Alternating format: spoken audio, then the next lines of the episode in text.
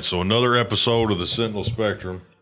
I named it that specifically not because I'm claiming to be a watchman, uh, though that I guess we're supposed to be, right? Um, as um, you know, when you claim the Christian faith, you know, I, I think some people may have different perspectives on what that means or whatever. I've never been in the military, but you have Yes.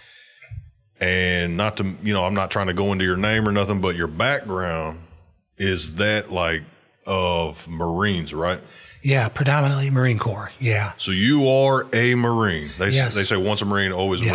marine okay I'm a retired former Marine. Yeah, 30 years active, and then I did 10 years as a contractor. Total of 40 years. and my both my grandfathers were in the military and one of them is a marine he, i mean he's passed on to another place uh, for now I, n- I never met him um, i think i might have spoke with him once but as a marine do you think that your mindset towards the kingdom of heaven and the warfare that's going on, do you think it's different as a Marine versus, I mean, like say, do you, do you think that you have a biased perspective because you are a Marine? I, I believe so. I mean, and- one of the reasons is, is we, in basic training, we become history buffs. So for the whole 13, 15 weeks that you're at basic training, not only are you doing the, uh, the crazy drills and they're in your face and I'm your mommy and your daddy and everything in between. And, you know, you mess with me and I'm going to screw you real good. You know what I mean? Kind of thing. Of course, they use other flowery language to make it more interesting. But, um, but they're big on history and you get some real facts about history that you really can't find in history books nowadays. Uh, and so history's been watered down. It's it's uh, been rewritten at times, but it makes you proud to be a Marine. You see the sacrifices they paid and the reason why they did it, and it wasn't because of corporate America and the industrial complex and some of the stuff that we're dealing with nowadays. It's deep rooted in patriotism, and you know we were founded one nation under God, even though that terminology God has a wide meaning uh, concerning people's perspectives and their background and those kind of things.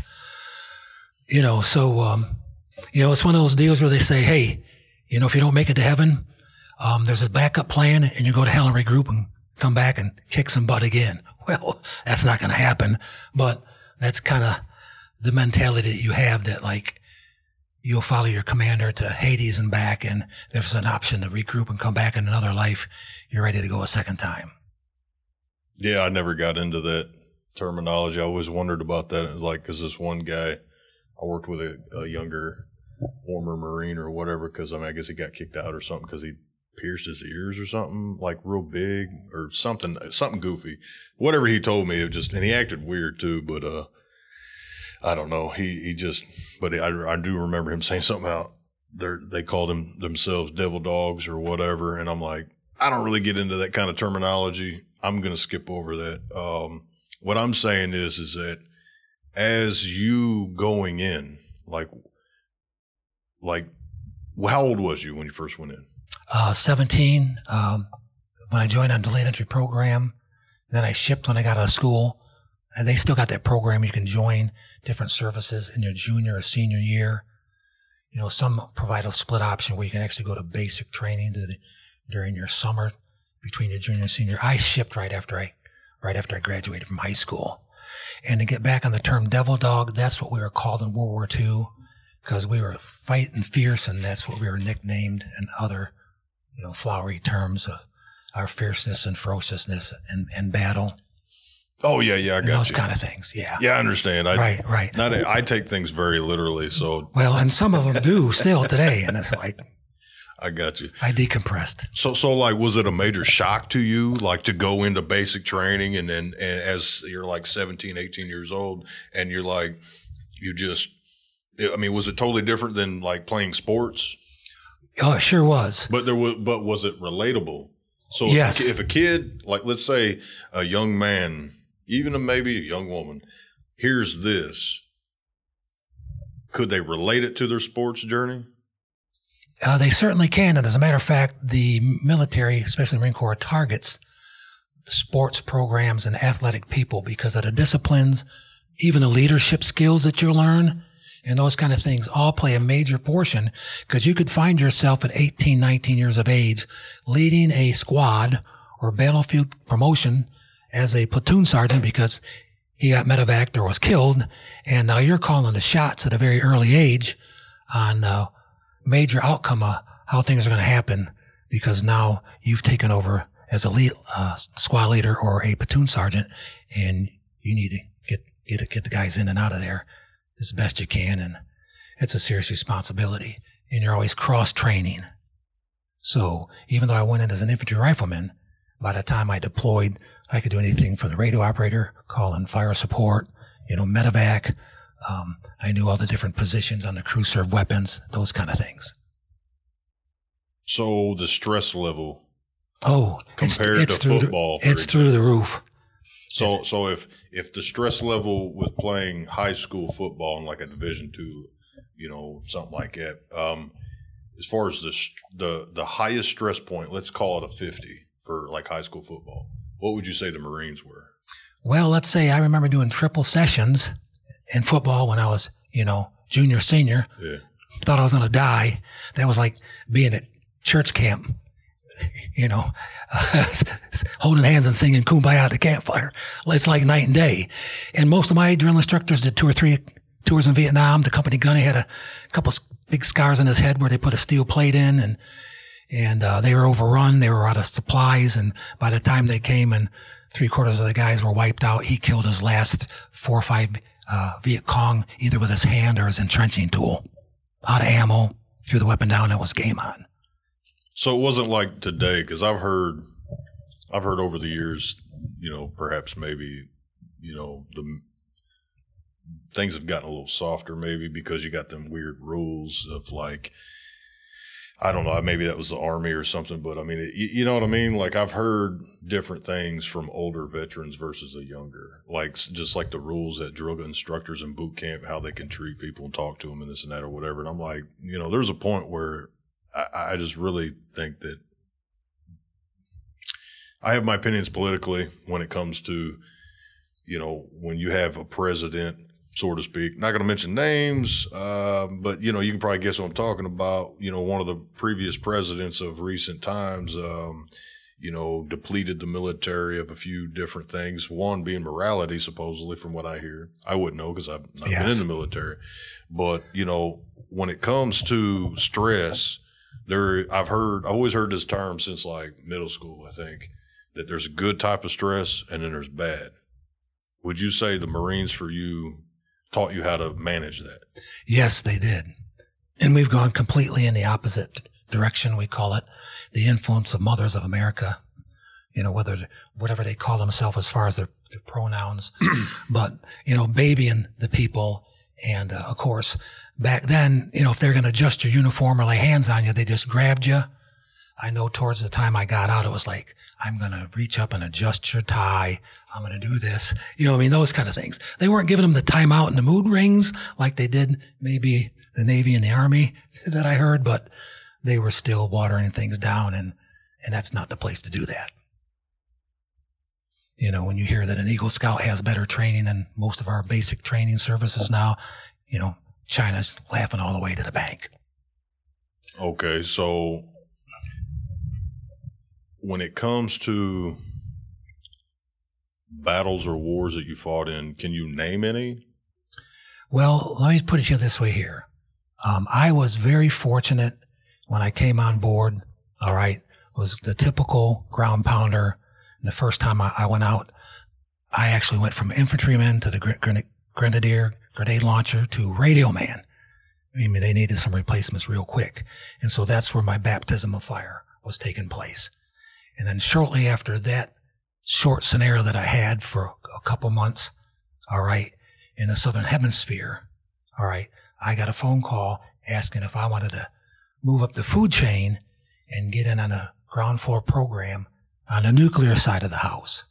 Well, what happens, it ended up being at a little bit more of a strategic level. And that's when I first started hearing the terms Space Force, Strategic Defense Initiative, and the different things coming out of Carter's administration into Reagan after, unfortunately, he gave away the Panama Canal and those kind of things where money was coming in to the industrial complex.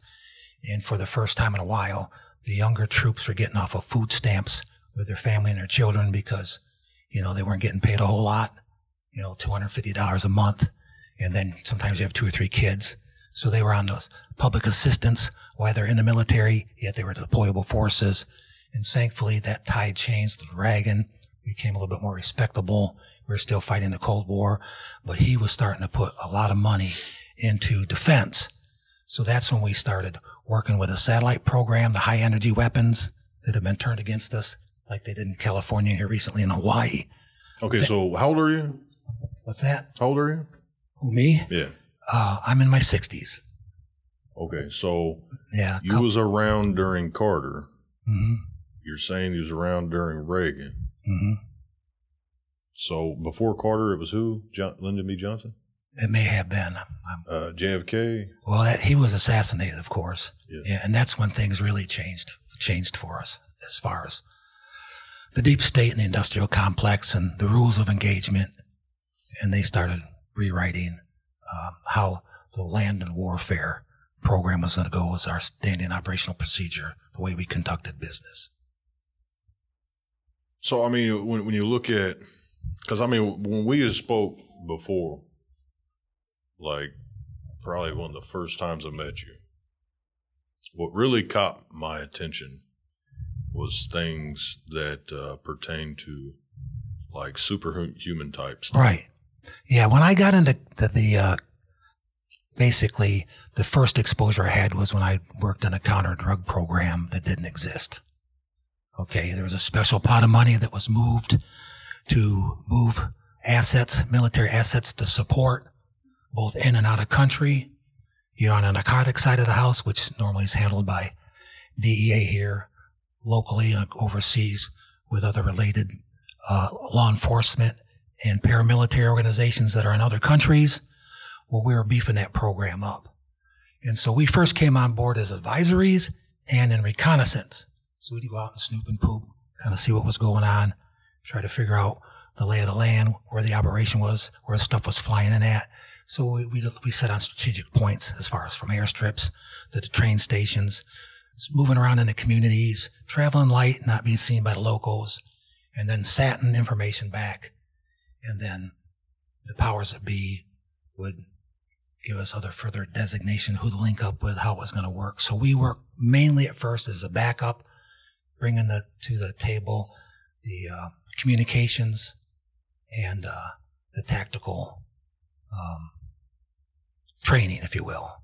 And that's when I started running into other contractors that were moving back and forth from overseas and what they were doing, not only at our level, but at a much different level on the political side of the house with the royal families around the nations and uh, the bodyguards and the training that they were providing and the kind of money that was moving. Some of those guys were making over a million dollars a year and there was a couple years ago they were making thirty thousand dollars at their rank with what they were doing, and now they were doing it on the civilian side of the house as a contractor. Either they'd sub through somebody in NATO or overseas, or they would be on direct contract as far as our government allowing them to go over and participate in whatever activities uh, they were supporting. So, so, and so that's when I ran into the super soldier folks. That's when I started seeing like, man, this dude's, you know, he's got it going on. This guy just ran a marathon race with a hundred pounds on his back and explosives and, uh, you know, he's was pretty near world record. You know, how did this guy do this? You know, and so we would have guys come in and beef us up when we are going on certain missions. And this is the fella. Beef you up? What do you mean? Well, we would need some additional support or somebody who was knew what was going on in country or had contacts. This particular individual actually spent time with Osama bin Laden in the tunnels in Afghanistan when they were running the arms during the Contra affairs. You know, so I had no idea at the time that we were involved in any of that kind of stuff, either on the active duty side of the house. Heard a little bit about contractors, but uh, you talking about mercenaries? To a degree, yeah, yeah. So, like, what? I mean, what? Why would you say somebody would be like superhuman? Like, what? I mean, I mean, obviously, uh, you know, with my, I mean, I kind of have a scientific mind, and I think that there's a point where, at my age, you know, I've I've thought, yeah, maybe I want a little bit of help. I'm I'm not really too into needles, you know, like when it comes to steroids, or I've never taken any steroids or anything like that. And I've never really been a bodybuilder. I went a lot of years without working out really because I just relied on my job to keep me in okay shape, I guess. But I've always, I've been out of shape, you know, quite a while. When I was married, you know, this and that and the other a lot of people joke around about that dad bod thing, but you know, when then, when then when you go through a divorce, you know, that kind of, you know, a lot of, you know, it's a, you know, it's kind of running joke, you know, you know, guys snap out of it. They go to the gym, blah, blah, blah, and all that. And that's kind of the therapy that, you know, helped me get through some tough times, you know, and in saying that I've been looking into what, what's called peptides, you know, right. Um, one particular I've been hearing about is like Wolverine serum. It's like a combination of one substance and another um, that's uh, BPC 157 or something like that.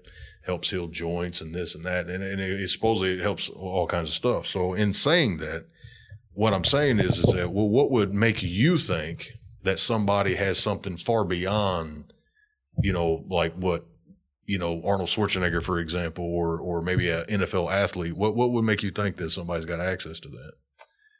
Well, as I progressed through my military career, I was fortunate to be in the right place at the right, right time. I had a couple meritorious promotions, accelerated promoted to E6, then offered more an officer shortly after that. So, I mean, within my, before my first enlistment was out, I mean, I was moving and shaking pretty good. And then I ran into some people that said, Hey, you want to do this? You want to do that? And then one time a phone call came down and I took the phone call and, and I went to this train up exercise I didn't even know any of this stuff even existed. I never sought after it. You know, I never like, hey, I want to be a recon guy. I want to be a Navy SEAL. I want to be any of this. I just wanted to get out of New York and make something out of myself. And if I'm going to fight over property somebody else owns as a gangbanger trying to move up in the street, you know, I might as well join the Marines, get out of town, get paid for it, and uh, you know, and and have and start my life over, restart my life. So when I started meeting people and them telling me where they're at, what's been going on with them, you know, whether it be in the club or offline or in the weight room, you know, um, I started seeing that there is another side to this coin that I did not know or understood what was going on. And I guess you could say uh, the industrial complex runs pretty deep. You hear terms like the deep state and those kind of things. And then when you start hearing like Operation Race for the Giants, you know, and those kind of things, and that's exactly why we went into Iraq. so I've heard of that. Yeah. I've heard it. Um, I think it was a former senator um, wanted to um, find Gilgamesh, right? Um, and at first, you know, like I, I, that name, you know, didn't didn't ring a really ring a bell. It sounded like some uh, fairy tale stuff that I heard when I was a kid or something. But then the more I was hearing about it, it was like, you know, I figured I, I mean, I automatically domino effect in my mind is like, yeah, they want to create a super soldier, but that's recent. This is 2023. You're talking about you, uh, you've seen witness things that was back in the 80s. Yes. Yes. In the 80s. And I've heard these old boys talk how things were going right after World War II and, and in the 50s and what was going on. And what a lot of people don't know, we brought uh, some of the uh, scientific clientele, if you will, that were participants in the Nazi program Yeah. here in the United States. So there's a race in the program to get some of them, that brain power, that scientific knowledge over here because they were so far ahead of, of us at the time. And of course, they would experiment on anybody. And they had all these camps with all this slave labor. And what a better place to experiment with certain type of hybrid programs and jacking with somebody's DNA and how far they could push the envelope. And if they ran through 100,000 people and they died, uh, or whatever the case may be, to finally perfect, because they were in search of the super soldier. They wanted to be the, you know, the, the Aryan race, you know, to uh, take over the entire world. And, um, and there was a spiritual aspect behind it, which I didn't really realize till later on.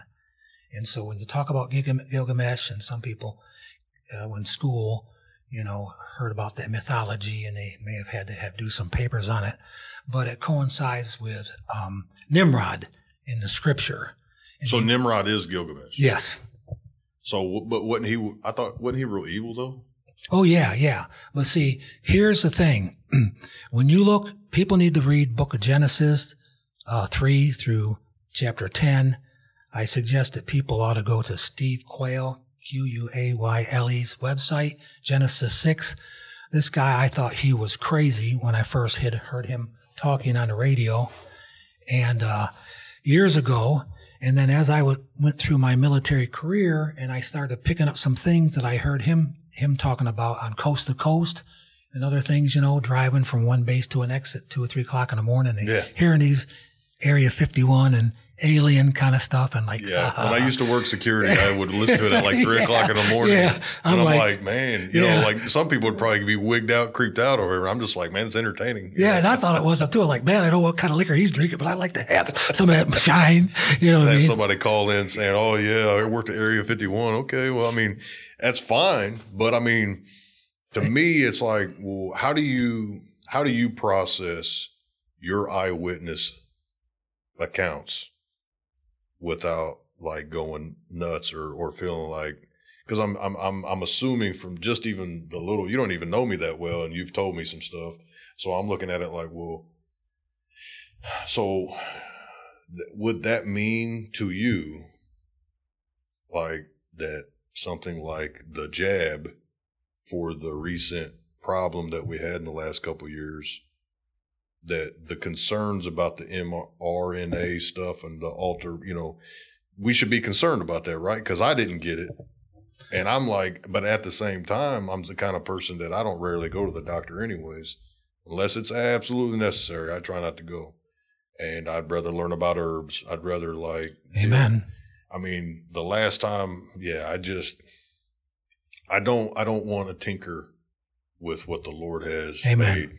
And I think that I'm doing a whole lot better than what I would have been if I'd submitted to certain protocols that they wanted to put me through over, um, you know, like a little thing. Like it's like, you know, I, I'm just not that guy, you know, and so it, it's easy for me to resist it, but I, I've, I don't know, man. I've seen people that that took it, and that it's like I feel sorry for them because maybe they don't realize the depth of the seriousness of what ha- they have allowed in them in the body that the Lord gave them.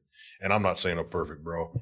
I'm just saying that there's a point where I do recognize that you can defile your body to a to a to a like a irreversible point, I guess, according to scripture, it may it makes sense that when you read prophecy and things that talks about the mark of the beast, you know, and things of that sort, which, you know, it it, it lists it doesn't just list one thing when it pertains to the mark of the beast. It also it, it kind of like makes it seem like there's about three different ways to take that mark. One of them being in the right hand, and Yet you've got someone like Elon Musk that's talking about putting computer chips in people's heads, which that was the other one in the book of Revelation where it talks about, you know, in the forehead. And I'm thinking, well, why would you put a, why would you get a computer chip put in your head unless you needed to solve a problem? But the way that Elon Musk is painting it is that it will solve problems. It will, you know, heal the blind and, you know, and improve you and upgrade you and all that. I mean, but so when it comes to cyborgs, do you believe that they already have cyborgs that are, exist? Yes. Well, and let me let me back up here a little bit. so, talking about history. so, when they asked me if I wanted to get in this new development program, this research and development program, and if I'd volunteer and go to school, if I could take the time out, which I did, and went to a couple different type service schools, Air Force, uh, Navy, Army, that kind of stuff, and uh, and we, they started really seriously pushing some uh, biological and chemical warfare history, and that's to give you a good foundation on where it's evolved from, where it started, where it's going to, and how we need to be ahead of the game and race for the giants and those kind of things. And uh, so I looked at it from like the scientific and this biological this standpoint and how they were presenting all this stuff and how we've developed through the years and how necessary it's been for the vaccinations and the, the different medications that are out there. And like you talk about the peptides, you know, and all that kind of stuff that, uh, that assists your body into resetting itself and producing human growth hormone and other things in your body that will strengthen you and give you more endurance. That'll slow down your aging process and detoxify your body. What you're getting is probably a 2% at best on what they even got going on at a level that I knew at the time. And who knows how far down the road it is. So are, when you when it comes to peptides though, do you think they're safe? Well, you know, from I I what I know and what I've read, because I've had some people come and ask me like, "Hey, what's going on?" and and so I had to kind of pick it up and look at it because I used to be a competitive weightlifter years ago, and Yeah. back in the day, it was either testosterone or it was human growth hormone, or if you were lucky enough or unlucky enough to be able to buy the extract that was actually taken from the rhesus monkeys, uh, pituitary gland, and get the monkey brains.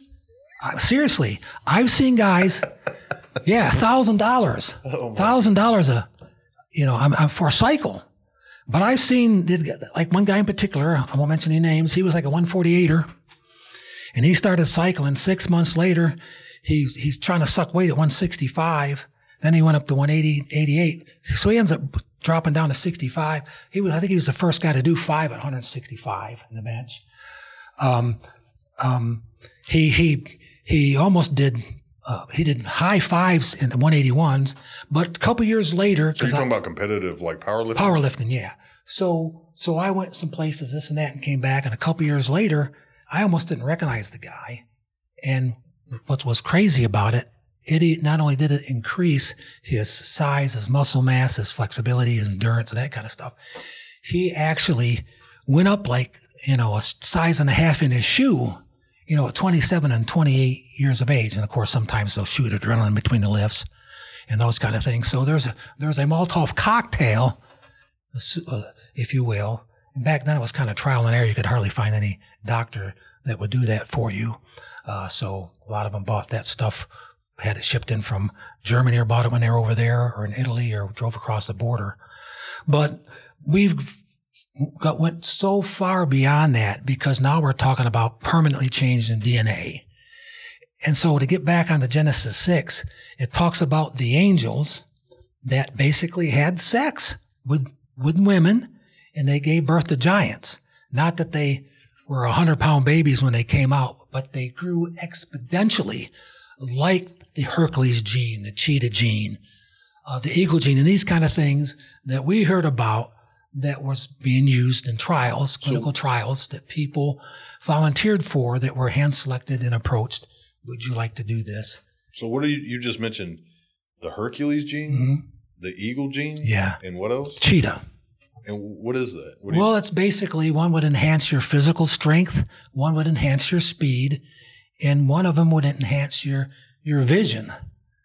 I mean, um, we have optics now. We're working on the ballistics. that We can reach out to maybe eight miles in a long gun. We got a long way to go to get there, but we're already talking about hearing people shoot three and four miles nowadays, almost on a regular basis, hitting stuff. are, are you talking about the human body? No, I'm talking about we have optics now and people are doing that. But back in the day when we didn't have optics, there was a program involved to get somebody to that kind of level where, you know, um, I mean, I know of people that could engage targets at 700 yards through open sights and body shots you all day long without being scoped. And Davy Crockett didn't have anything like that going on. And uh, so, So you've been exposed because of your line of work, Right. Not just your military career, but yeah, after that, you've been exposed to things, and so you you're an eyewitness to things, so you know for sure.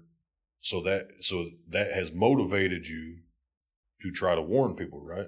yeah, Of the time we live in, right, this stuff's serious, right, you know you're you're you're serious. You're you're a marine veteran. So the book of revelation is true. It is. the book of daniel's true. It's a sec- actually genesis to revelation It's, is true. it's a second incursion, but this time it's through an eye of a needle. All right. So i mean but when you're talking about dna alteration Right. you're talking about giants you're Yeah. talking about people wanting to enhance their bodies Right. and all that i've even heard it's- um, something about um, Slow down aging Like- process, fountain of youth, live forever. Yeah, they well they've actually had some some I don't know there was a company talking about having the ability to download your consciousness Yes. onto something, put it Yes. on the back or and put you in a new body, you know, like a cloned body Yes. any age you want to be and all this stuff. Or, or like- robot. So what I'm saying is, is that, you know, this stuff is pretty much in the Bible. Yep. And but it's not just that it's in the Bible, it's actually something that we're starting to see manifest Right. like even more. So like you technically you wouldn't have to be exposed to secret programs to now we're seeing it No. manifest out in the public, right? Right. Yeah. And you got people doing this kind of test tube stuff in their own basement because the CRISPR te- technology and a few hundred bucks buying the ingredients you need. And if you know a little bit about, you know, microbiology and quantum physics helps and some other things, and work with artificial intelligence and synthetic DNA, you'd be surprised what I'm hearing through the grapevine that it's being produced by rogue nations, terrorist organizations, and crazy people, uh, maybe in the house next door and in the basement that has the lights on all night. Who knows? But what I will tell you is this. I read, the, I, yeah, yeah, I'm serious. But, Who knows what they're doing Right. down there? but, uh, uh, at one time, Frankenstein. in the early years of biological warfare, um, you know, everybody wants to get that kill shot. They want to have whatever weapon it is that they can and reach out some touch somebody quicker, faster, further, so on and so forth. Um, there was some um, research and development done to leper- to weaponize leprosy. You know, years ago, what, leprosy was incurable. It uh, has an average incubation period, if I remember correctly from history, about two and a half years. So by the time you start showing uh, symptoms that you have leprosy, it's been in your body breeding and replicating and, you know, brewing and putting a, you know, putting this cocked, killing cocktail together. You know, so back in the Bible days, unclean, unclean, they had to go to leper colonies. We've had leper colonies even in, uh, even to up to this century uh, or last century, 19th century, uh, in, um, over there in Hawaii. You know, so it was one of those things. I mean, we've progressed with science, and if you catch it early enough, they can either, I don't, I don't know if they can eradicate it right now, or you could, you know, you can live a, a lot longer or a productive life. But they were trying to weaponize this, you know, and, and then be able to, to, to uh, and you hear all about the, the, the uh, mosquitoes and the ticks and those kind of things. They're called vectors. Well, we would inoculate or we would breed in a laboratory or expose mosquitoes, ticks, and different things. And then we would release them in a test subject, whether it be in South America or Africa and those kind of things, and see what happens with the wildlife. And by chance, if maybe somebody in the, village next door happens to get bit or step on something or whatever, or it happens to leach into their drinking water and their wells and stuff, you know, we'll just kind of see what the collateral damage is. You know, so, so, but if you look at some of the films that I watched that's come out of the, you know, Russia and China and some of those other places, you know, um, if you're a prisoner, prisoner of war in some of those other places and even a civilian prisoner, and you see on the news where, you know, they export organs, you know, they get a, get a call up for a certain organ, certain blood donor, you know, certain sex, certain age. Um, you know, they have quite an inventory of that kind of stuff that rolls out of some of these places that don't have some of the laws and standards of medical practice that we have. You know, so every now and then you read uh, about somebody waking up in a hotel room packed in ice and he's missing something, you know, didn't kill him, but he was at a bar, and next thing you know, and those kind of stories do happen. But now they're doing that stuff in the lab. You know, people come up missing. They might be in sex trafficking. They might be being grown for organ harvesting. Those things are happening and you have special ops people keep an eye on this stuff, and some of them are going in as contractors with nonprofit organizations, working with other law enforcement agencies, whatever the case may be. But it's real world evil, dark people, and uh, you know the bottom line is good and evil. And so what's happening right now is there is a devil. He's been at war with God ever since Genesis. He hasn't gone away, and what we're seeing is a corruption. There is a total corruption I, I, I did not want to, you couldn't push Christianity or religion on me. I'm like, why do I want to serve a God that told him to go into the Canaanites, Hittite, Amorite and kill them all, men, women, and children, even animals? What kind of God is that? Don't preach to me about love. And then we go into places and we see this mercy killing going on with these little boys and little girls and whatever their religions dictates it's okay. And, you know, and we, we got to just suck it up and drive on and act like it ain't happening when you want to, you know, light some people up and you can't because of rules of engagement.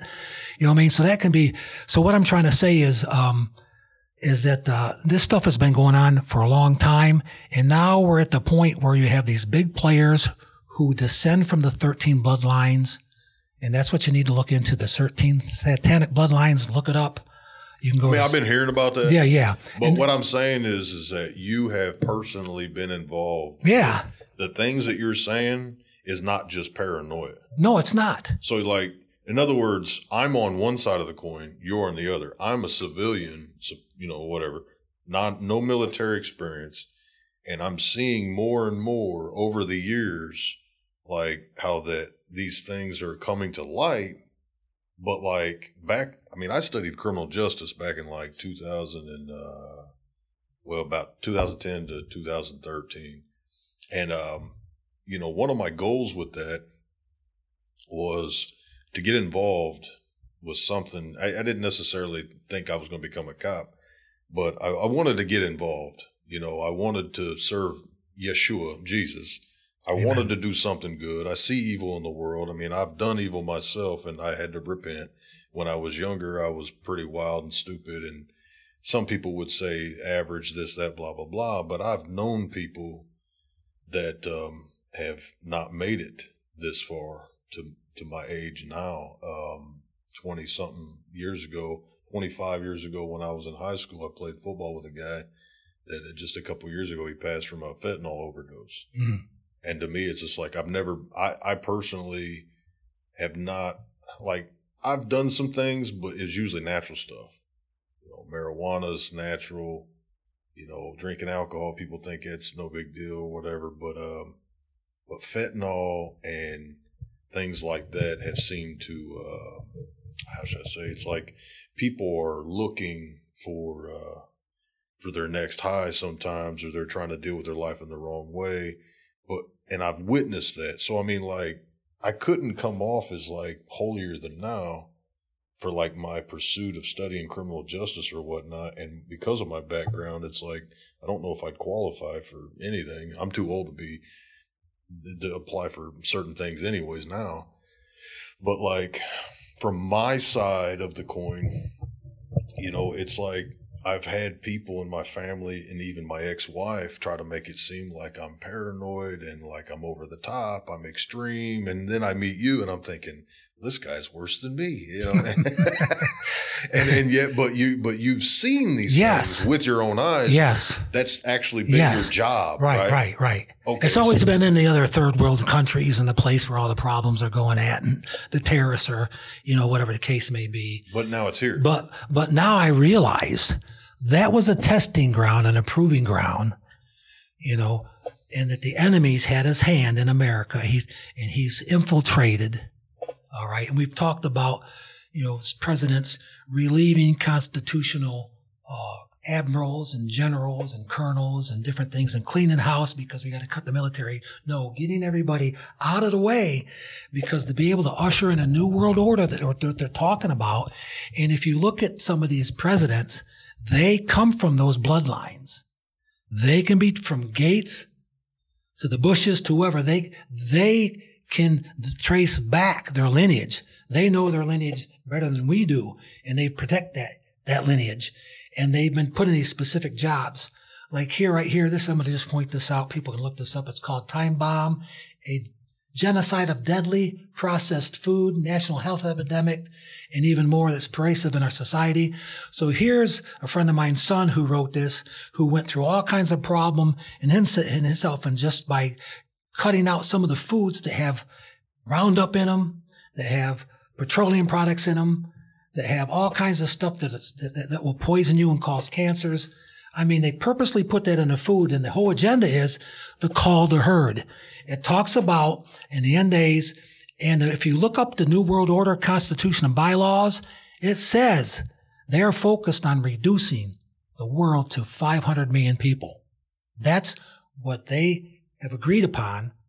And other treaties have been assigned through the United Nations from everything from all the agendas. Now we're working on Agenda 2025 and by Agenda 2030, uh, they want to bring, by that time, they want to have the world leader sometime between 2025 and 2030 to be sitting on his throne there in New York City and running the shots. So now we fast forward to where we can biologically engineer things. We can. You're talking about food, right? Food, but we do it through food. We're doing it through water, but especially through the uh, vaccination program that we used back in the day to test drive some of our biological weapons. So what's that, the name of the author? Of this the is the name. Okay, this is this is John Joe Horn and Ellie Anderson. It's called Time Bomb. Okay. You can you can pick these books up at half price books. I ran a half price books the other day, like five copies. You know, they were, they were in there for like four ninety five. I bought them up. It's about a thirty dollar book, and I'm giving you one of them. Oh, wow. You know, and I, I just I get these books and I hand them out because people think I'm crazy. Just about every week I get somebody saying, take me off the list. Don't text me. Dude, I don't even want to talk to you. You're totally over the top. I had a military friend of mine I served with told me you've gone way too far. And so, and it's, But that so- can, is that on Amazon? yeah, you can buy this on Amazon or you can go to Skywatch TV and you could get, um, uh, what they got these, um, premium packages. So I would suggest everybody go to Skywatch TV with, where Tom Horn's at, because what's really cool about that is you can go in there and buy this book or some of these other books, which I'm going to give you, and we have a chance to mention them. We will if not. But you can get these two or three sets of books right now, and he's giving away a uh, DVD with 120 books in PDF. It goes back to the transhumanism research this guy did 20 years ago. It goes back to the Lucifer project when they put the telescope in Arizona that McCain was a part of. Boy, we could go into a big rabbit trail on that guy. Totally sold a soul to the devil. That's why when you'll see, you go into the Legion and you'll see the urinals, you know, with Jane Fonda on a target, the pier and saying that she was a traitor. You know, all these people been in bed with the enemy. They got into politics and that we saw the good side of evil in a sense when good decisions were made, but all the backdoor stuff that's gone on and how our nation, we've sold our soul to the enemy. And so fast forward now to people just need to go online. All right. And they need to look up Dr. Ardis. Dr. Ardis. This man is amazing. How do you Got- spell that? I think it's A R D I S, Dr. Ardis. He used to be a, a chiropractic and holistic health guy in Texas. Now he's a speaker around the world. There's been attempts on his life. He's the one that broke the news on the snake venom being in the shot. There's some, some have the cobra snake in it. Some have the, the, the, the cobra snake out of China in it. And some of them have the snail that's even more toxic than cobra venom. And they put just enough in it because it's the only thing that can penetrate the blood brain barrier. God gave us a blood brain barrier that, that hardly nothing can penetrate it. But we've been able to break the genetic code so it punches a hole through it. So then all these nanoparticles, these little robots can get in there and start building this highway that they are saying right now are those, um, those, uh, blood clots. And they've reported some of them being four feet long that, that, that, that, that, that, that they, when they embalm them, they, they can't get the fluid through the veins and they have to pull these out. Well, they've done experiments on them. They are synthetic. You can actually put it on a battery and on a light bulb and light light bulb. You can light one on fire and you can watch it burn. This, and, and now they just split the hairs. You go to Dr. Ardis and even go to Steve, Pe- Steve Stew Peters show on um, Rumble, these people are sounding the alarm, and some of them are even dead now that tried to sound the alarm a year or two ago, or they got to them and they won't talk to anybody. But what was really neat about this last episode they had was they can see those nanoparticles in there, all right, and then they the life force that's in our bodies, along with the Wi-Fi that's in our homes and in the airs with this this this 5G, it, they draw this the power source from it, and they start building this highway. This is a fiber optic highway through your system that taps into the, your fingertips and your toes and fuses into the backside of your brain. So when they come online with 6G, you're going to be part of the internet thing. So they so they're going to slowly do this, whether you take a mark or not, to buy, sell, or trade and in some places, people have already began that process in their life because they were afraid to lose their job. Well, how am I going to buy, sell, or trade? Now, they might not have thought it that, that way, but they said, I can't get fired from this job. I got to feed my kids. How am I to put them through college, pay for this house? And I understand that. I, I, you know, I didn't think about those kind of things at first early on in this game. Now I realize the two-edged sword, we're on the cutting edge of all this technology between several presidents that technology was given to both China and Russia because we have to be toppled later on. All right. The Antichrist seat, his office is going to be at the UN, uh, there in the United Nations, working with the false prophet out of Italy. And all the things are coming to pass. And there's a plan that's in place and they're implementing this plan. So to get back on it, what they did is they had them send them some formaldehyde jars with these um, 23, 24, 30 inch blood clots, and they pulled them out and they put them underneath the, underneath the microscope. And as soon as they pulled them out underneath the, uh, the microscope, they had the Wi-Fi on.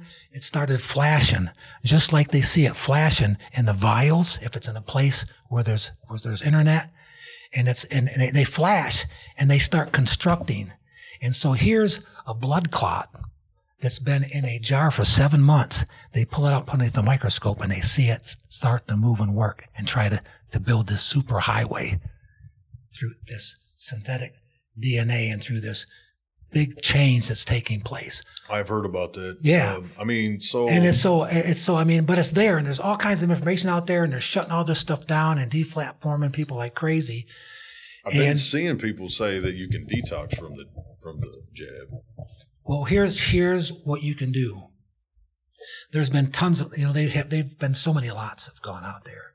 I don't I don't there's hundreds or thousands of lots, and they were test driving stuff. Because when we were in biological, we were we were in our think tank. We were, we would we would th- role play. I remember we would sit down and we in a think tank and we say, how would a terrorist organization try to infiltrate or cause some harm and havoc in the United States? And so we talked about hijacked aircraft. That came up in one of our talks back in the early 80s. Like, well, maybe some, you know, terrorist or somebody with a little bit of help on the inside would hijack an aircraft and fly into one of our ammo dumps or fly into one of the nuclear reactors in Tennessee, nuclear power plants.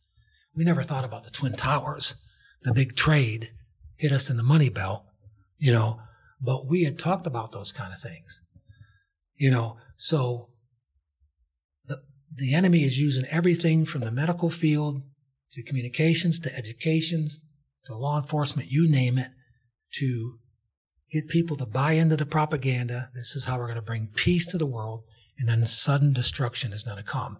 And so what we're seeing is basically the corruption of all flesh.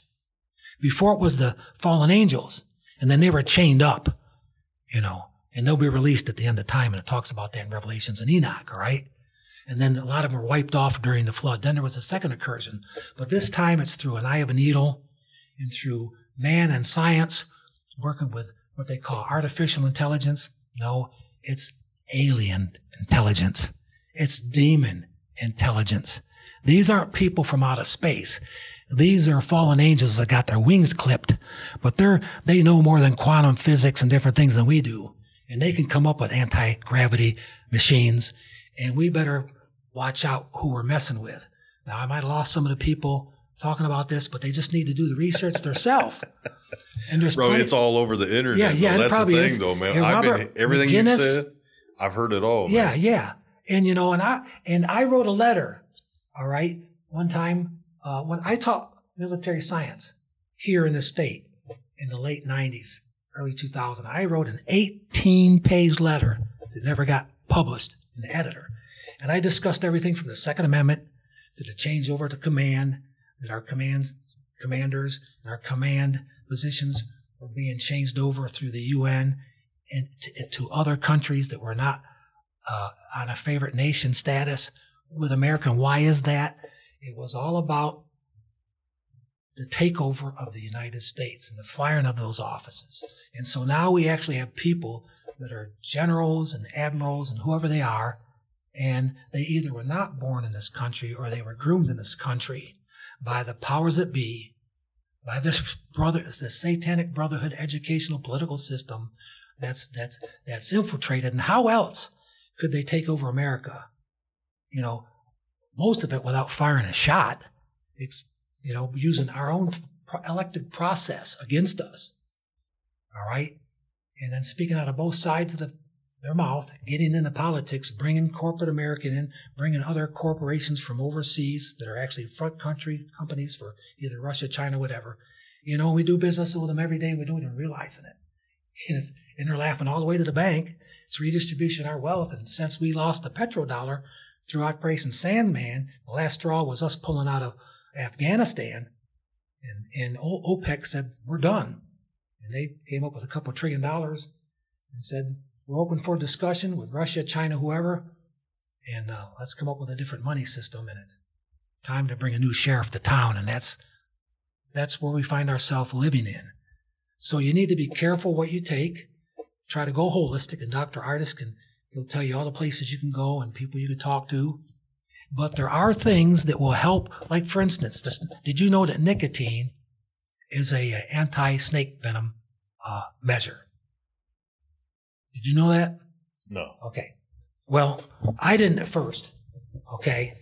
Then, um, and you remember when, the, when, when, when, when we first went into this, this pandemic situation where they talked about you guys that are smokers, you're going to be the, you better be careful because when it gets into your lungs and in your heart and you got to be put on a ventilator, you guys are going to die more than all other people. It's going to affect more other people. Guess what? The least people affected and whoever got COVID and the least people that you know, died or been sick was the people that were smoking because nicotine has anti-venom properties.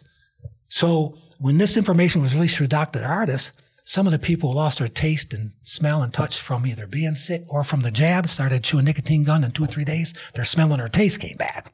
Right. Oh, wait a second. You said that the people that are smokers, like, and people that chew tobacco or whatever, they was more likely not to not, get yeah sick? yeah i think it was something like um, 1.2% or, or whatever out of everybody who either contracted it who had reactions either from the shot and or from people shedding or got the supposed uh, illness and uh, you know had complications and problems with it so now since the word got out on nicotine and cigarettes uh, I think the law may have passed or they may have already put it in a, they're actually reducing the amount of nicotine people can put in cigarettes now because they don't want anybody to be able to, they want it to be under like three milligrams so that it will have not even an effect or minimal effect on anything they put in their body and it won't help detox you.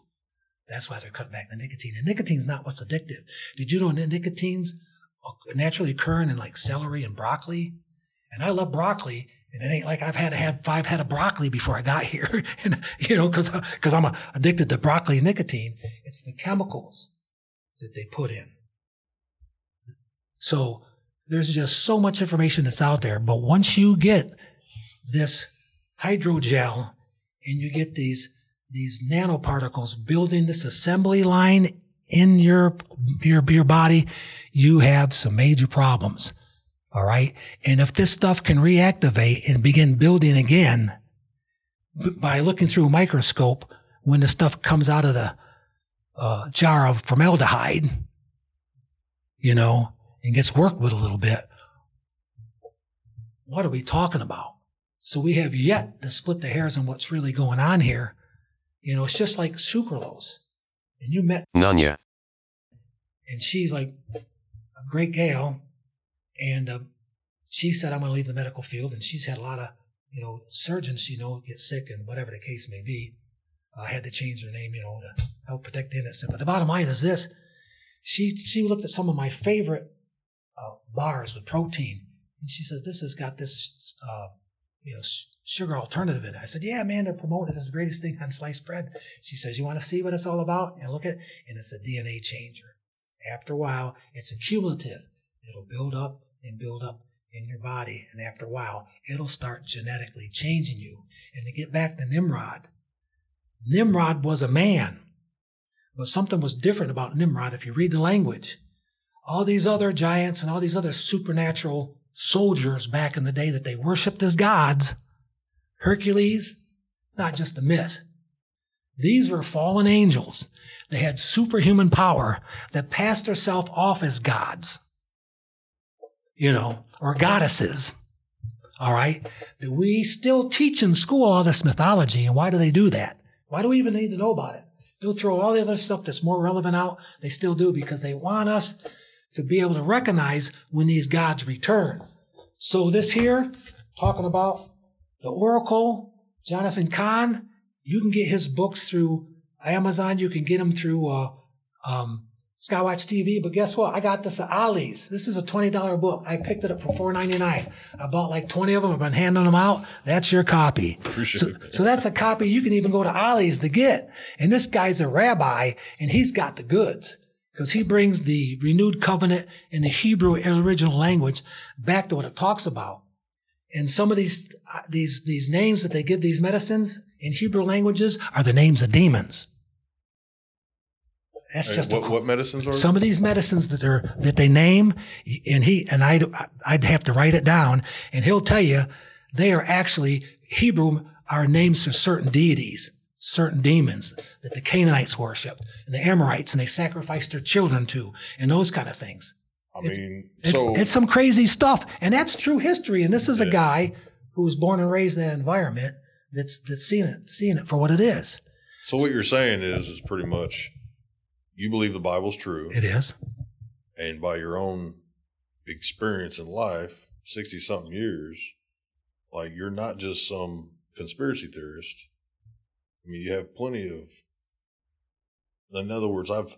In other words, there's a, there's a lot of information out there, but sorting through it and organizing it that that's that's the thing that I'm uh, I'm coming to a place where producing an episode, for example, you know, it's like all I got to do is just start with a topic, and then just try to you know just try to keep things around that topic, and it seems like so many things connect. See the way that my mind works, man. I always connect everything. Like I, if something can connect, I always try to connect it. And sometimes I'll lose people, like when I'm talking to them. Like some people find it entertaining, some people might get educated, whatever the case may be. I'm not a know-it-all, but I mean, when it comes to um, these issues, do you think that there's some folk that they're so programmed or conditioned to where like they can't connect dots? Or they don't care like it's like their heart's calloused where they can't see how genesis to revelation they can't connect the dots and or they can't see how in their life it's like what you eat you know what you put in your body you know what you do for a living you know your purpose in life everything connects as far as i'm concerned in one way or another and yet you know it's like it's very difficult to try to convince people of certain things, especially when even the Bible says that there are people that always resist the Holy Spirit, which it is his job to convince people of the truth. He is the spirit of truth. And I've I've recognized in my own life that there has been times where I've grieved him or I have um, um yeah, resisted the conviction of the truth sometimes. But it's like but when I yielded to it though, it it's usually bears good fruit, you know. But it's the resistance of truth that I think sometimes it's like it just it I don't know, it bears bad fruit in people's lives. So I mean it's so I've witnessed it with myself. It's like when you when you it's one thing to say, well, I don't really feel like going to church versus in your own personal time, you know, you can seek the Lord the Creator Amen. for yourself, Yes. whether you go to church or not. Amen. But like, if you have to go to church to be introduced to other believers of the Bible, then do that, right? You know, because that's what I did. I mean, there was a point where I didn't grow up in church, right? So there's a point that I had to go to church in order to seek out somebody that would uh, confirm to me what I had been um, dealing with in private, which is a lot of this, um, these books that are sitting in front of us that you brought, like it, it's almost like it's a hard thing for some people to process, especially all at once. Right. You know, so it's like you know sometimes you got to kind of like, you know, it's like over twenty something years. You know, the Lord has has helped me to see certain things and this and that. But there's a point, man, where it, it's like I groan for the coming of Yeshua sometimes. Then other times I'm just like, we need more time because I hate evil. Right. But like I don't so like there's a point where sometimes it takes time to get shown things. And sometimes like you just you have to be shook out of your slumber, you know. You gotta you gotta be dealt with in one way or another. And I know the Lord's done that to me, but um Oh, we've run out of time for this uh, session, uh, Gunny. Um, so hopefully we can get back together another time. And, uh, bro, like you're just so, you're passionate, bro. What, would do you got there? I just want to mention this here. Uh, there's a lot of books I have here, but this is one you could buy at Ollie's. And it's called Jezebel's War with America. And of course, Jezebel, Jezebel, we Yeah. read about her in scripture. And it says the plot to destroy our country and what we can do about it to turn the tide by Mike, Michael L. Brown, PhD. And he discusses a lot of different things and where a lot of medical science was born out of witchcraft and different things. But he gives a lot of good stuff here. And this is a book that you can buy for $3.99. And who knows what it would cost you on Amazon. But there are some books out there. And I want you to have that one there. But this is what we need to think about. Whether you believe that or not, and the boogeyman in the sky, this, that, and so and so. Let me talk to you about real war. Here's the deal. You got China, you got Russia, you got some of these other people want this piece of real estate. And one of the best ways they could take this piece of real estate is what I would do if I was them. Because one of the things we would do if we go in an operational area, the best thing you want to do is uh, do it uh, by the cover of darkness or through some type of cloak, uh, covert operation, and shut off the water supply and the power supply. And right now our grid is vulnerable. It's always been vulnerable for decades and never did anything about it. So if there's like something like, I can't remember how many uh, substations there are, maybe a couple thousand, but I think there's, there's, there's out of 200 substations, 200 some main substations, they could take out, if they took out 12 of them, we would have a blackout in America that could last one, two to three years. And when they role played that, if that were to happen in America, they said 50% of the people in America would probably be dead the first year. And by the second year, 90% would be dead. Just Americans. How much food do you have in your house? Do you have a backup generator in your house? You got extreme cold weather. Do you got, do you have a tent you could sleep in and during cold weather? Those kind of things. Well, we're not a third world nation. And a lot of times, you know, we don't act like that or think like that or prepare like that, but we need to start doing that because you can look at what's going on right now in different places and especially like Venezuela and some of these other things where money's not worth anything. Maybe a trillion dollar note would buy you a loaf of bread. But remember they started killing animals in the zoo. They got so desperate. In the last You're talking time, about Venezuela? yeah, yeah. Mhm. But but but back in World War II though, like, you know, the the same thing happened to Germany, right? Yeah, it did. And in the Civil War, the same thing happened here as far as turning to cannibalism. And you don't see that in the books anymore. Well, and they I've would, actually- they would, they would, you know, the history books. And they, some people would follow the campaigns. Because let's face, the crops were destroyed. You know, it, it went on for an extended period of time, and there was complete anarchy. You know what I mean? so you think it could be happening soon here? Yeah. So the bottom line is when they do come, or and all these people coming across the border, I talk to buddies of mine, and it's not like, hey, there is organized not only from crime, but but actually they say on the news they look like there's some, you know, Asians coming in here and they look like they're military age. No, they're our military. Not only are they military age, they're trained military. And then you see some of the people that follow them and they go right to these camps, United States, and they're on the firing range within a week, you know, in their camouflage clothes, you know, and you say, oh, this guy's got to be out of his mind. That's those same things happen in other countries way before now. Uh, and they've had to deal with that, whether it be Germany or whatever. Um, and it's come to America. And that's where we're at. And tens and thousands of people are coming across the border every day that hate us. They want, they want what you have and they want to take it from us at any cost. And this has been happening since um, the current president took office? Well, I mean, it's, it's been happening on and off. Trump really put a big bite in it, but now it's just open, open borders. So, in other words, people get ready. Yes, that's what I'm trying to say. Yeah. So, regardless of the Bible, besides of this, there's people that want our piece of real estate and they're coming to take it. And prepare and surround yourself with like-minded people and have a place to go. And when it goes down and your money's no good, you have some kind of commodity you can trade to peacefully coexist and not end up shooting and eating each other, which has happened, you know, as recently in the last five years in other countries. So get so my people might want to get right with Jesus, and uh, they might want to um, get some gold coins, uh, silver coins. They might want to store up some tuna packets. You know, what I mean, get a fire Exactly. starter, get a bug out pack going. Right. You know, um, get your fishing rods. Exactly. get your um, Yeah. um, get your spare tire. I don't know. I mean, Yeah. I, I'm not Yes. sure how anything's going to happen, but I, I'll tell you Yeah. right now, bro. I, I know I need to get better Yeah. prepared. And right now, I was by a store the other day, and they have aluminum bats on clearance, twenty like seventy five percent off. You ladies out there, you need to have a can of mace. If not, you need to. They're selling Bear right, spray. or or or better yet, right now they're selling uh, the uh, uh, wasp and hornet spray, the twenty seven foot stuff for like two packages of two for two dollars and fifty cents. That's a diluted nerve agent.